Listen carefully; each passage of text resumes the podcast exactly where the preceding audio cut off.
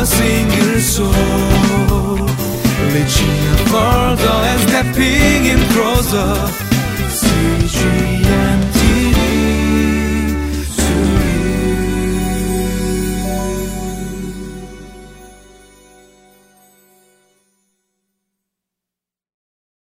Hi, everybody. Welcome to Living Life. Today's lesson is Paul's arrest, and it's for the date July 31, and we're going to be in Acts 21, verses 27 through 40.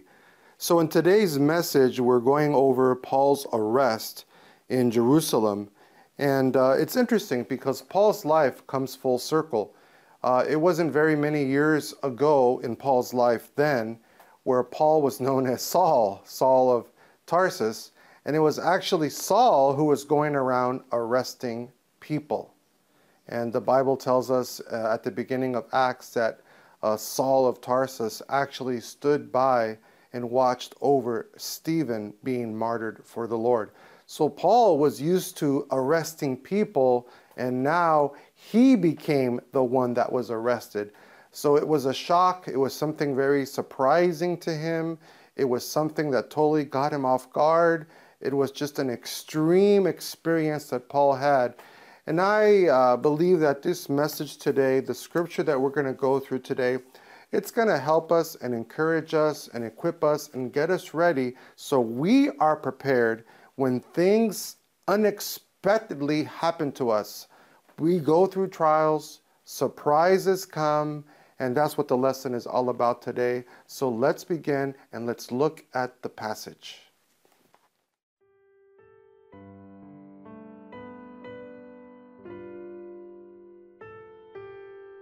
Acts chapter 21, verses 27 through 40.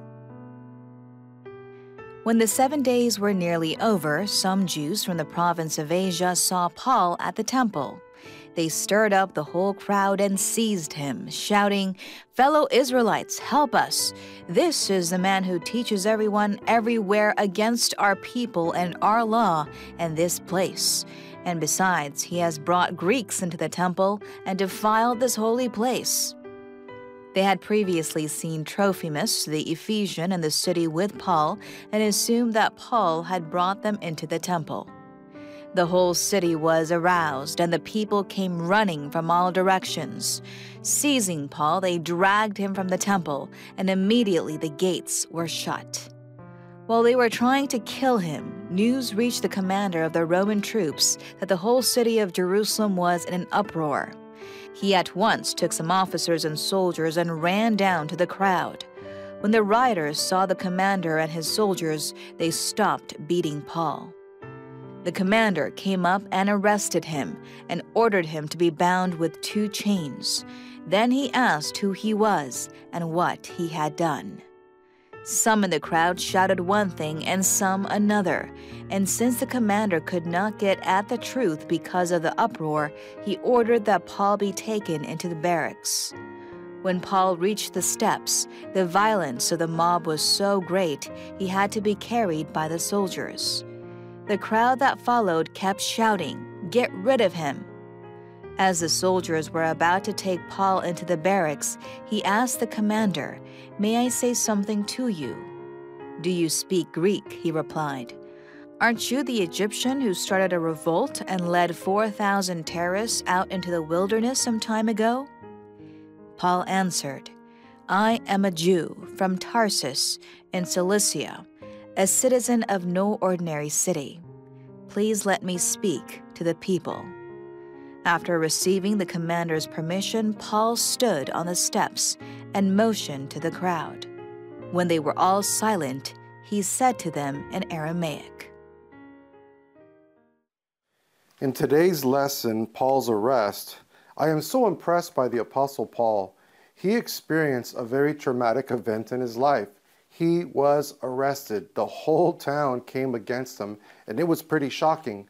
And what impresses me as we go through the study today is how he responded, his attitude, his strategy. I want to learn this. I want you to learn this. Uh, a couple of weeks ago, my family and I, we took a trip to Florida and we went on a canoe trip on a river. And we were unprepared for canoeing. I'm not a very good canoeer, but we literally flipped the canoe two or three times into the water. I lost my cell phone, my daughter lost her cell phone, lost our sunglasses, lost our shoes. We were like, wow, this is really scary, and we weren't prepared. And it took us a while to get the hang of it. And what impresses me about this study is that Paul was ready, he was prepared, and he responded in a great way. And uh, that's my desire that we learn as we go through this study how to respond to these traumatic events. So, Paul was in Jerusalem. He was at the temple as we uh, go through the scripture here in Acts 21, verse 27. And he has a Gentile with him, a Gentile convert.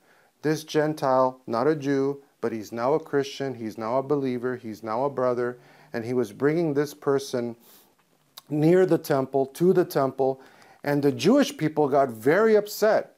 They started uh, verbally attacking him. They started shouting, and little by little, the group grew and grew and grew, and it became a mob. It was like a mob mentality.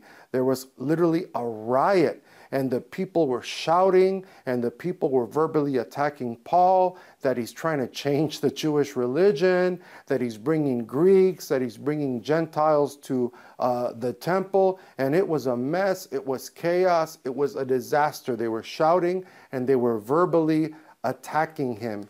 And as we read through Acts 21, it escalated from verbal attacks to physical attacks. The Bible tells us in verse city, in verse 30, that the mob or this group that was shouting and verbally attacking Paul, that they grabbed him, they dragged him, and they started to beat him with their fists. They were hitting him in the body, they were hitting him in the face. I mean, this was a brutal, terrible, gruesome scene. And it's so interesting, like who God will use on our behalf, who God will use to help us and render us aid. Because the Romans, the Roman soldiers that were there, and they were governing the province of, uh, uh, you know, there in Jerusalem, uh, they heard the rioting, they heard the chaos, they heard the shouting, and it's like, what is going on? So the Roman soldiers ran to the scene and they saw that the people were verbally and physically attacking Paul. So they grabbed Paul to arrest him to save him, to rescue him. They had to carry Paul on their soul, on their shoulders to get them away from the people.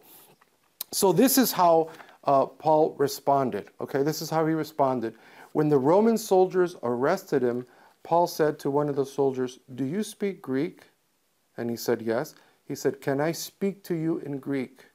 And that's how Paul responded through clear communication. He wanted to speak to the soldier and tell him his case.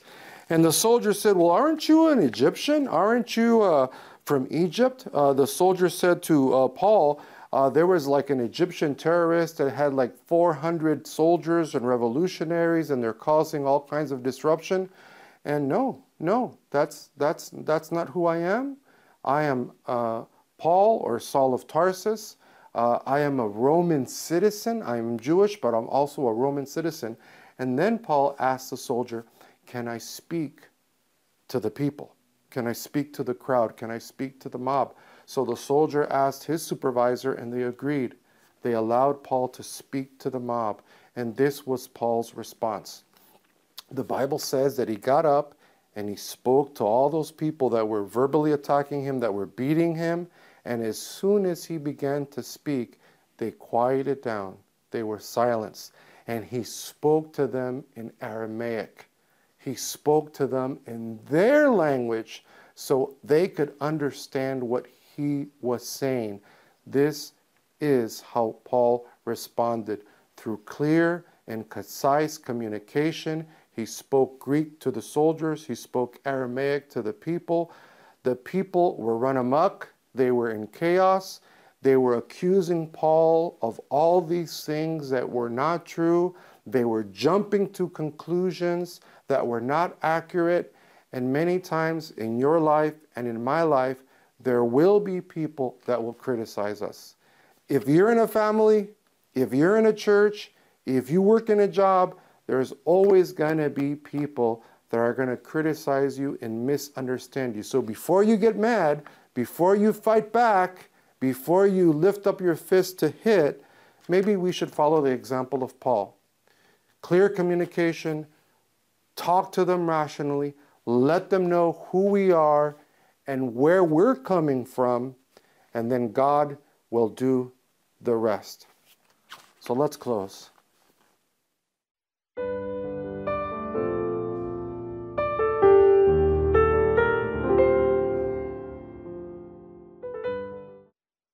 As we close our Bible study today, uh, we're reminded that the Apostle Paul was falsely accused by many people. Uh, many people in that town made many false assumptions about the Apostle Paul that were not true. And it reminds us that you and I, in our own lives, that sometimes family, friends, even other believers in the church uh, may have criticisms or come to false assumptions about us uh, that is not true. So as we pray, we will ask God to give us uh, wisdom and discernment and knowledge on how to respond in difficult situations uh, just like that. So let's pray together.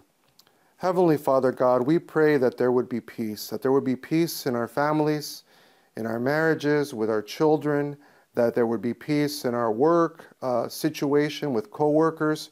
We pray that there would be peace and harmony and unity in the church. We even pray for our community and for our nation or whatever nation that we live in, Lord God.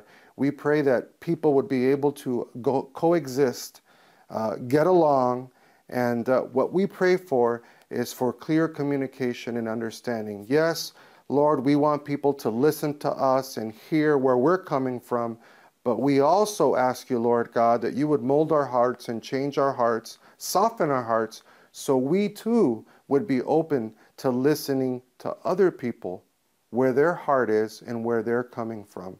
So we pray for that in Jesus' name. Amen. For a single soul, reaching and stepping in closer.